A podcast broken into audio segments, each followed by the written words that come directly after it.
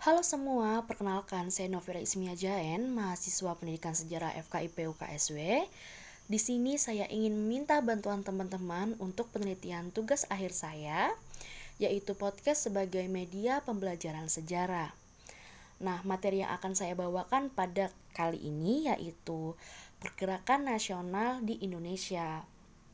Nah, teman-teman, pergerakan nasional itu sendiri merupakan istilah yang digunakan untuk menyebut satu fase dalam sejarah Indonesia, yakni masa perjuangan mencapai kemerdekaan pada kurun waktu 1908 sampai 1945. Nah, ada dua faktor penyebab munculnya pergerakan nasional nih teman-teman. Yang pertama eksternal, faktor eksternal, yang kedua yaitu faktor internal. Nah, untuk faktor eksternalnya sendiri yaitu yang pertama, kemenangan Jepang atas Rusia pada tahun 1905.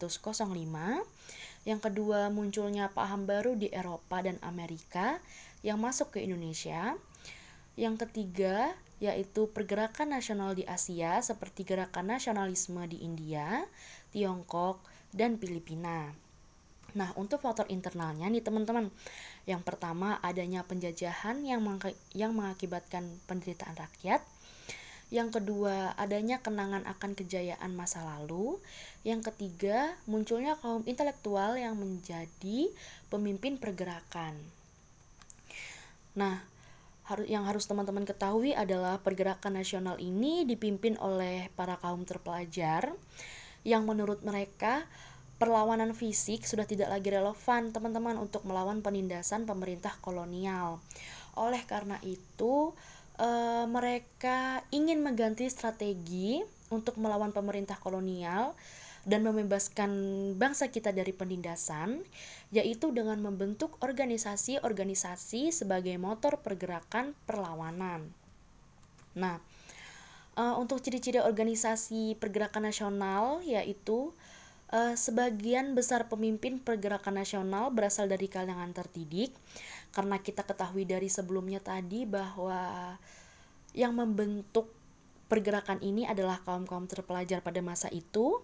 Lalu yang kedua, organisasi-organisasi pergerakan nasional tersebut memiliki tujuan yang jelas, yaitu membebaskan bangsa kita dari penjajahan. Yang ketiga, yaitu organisasi-organisasi pergerakan nasional memiliki paham kebangsaan atau nasionalisme. Nah, adapun organisasinya yaitu Budi Utomo, lalu ada Sarekat Islam, ada Indies Partai, ada Partai Komunis Indonesia atau PKI, lalu ada Perhimpunan Indonesia.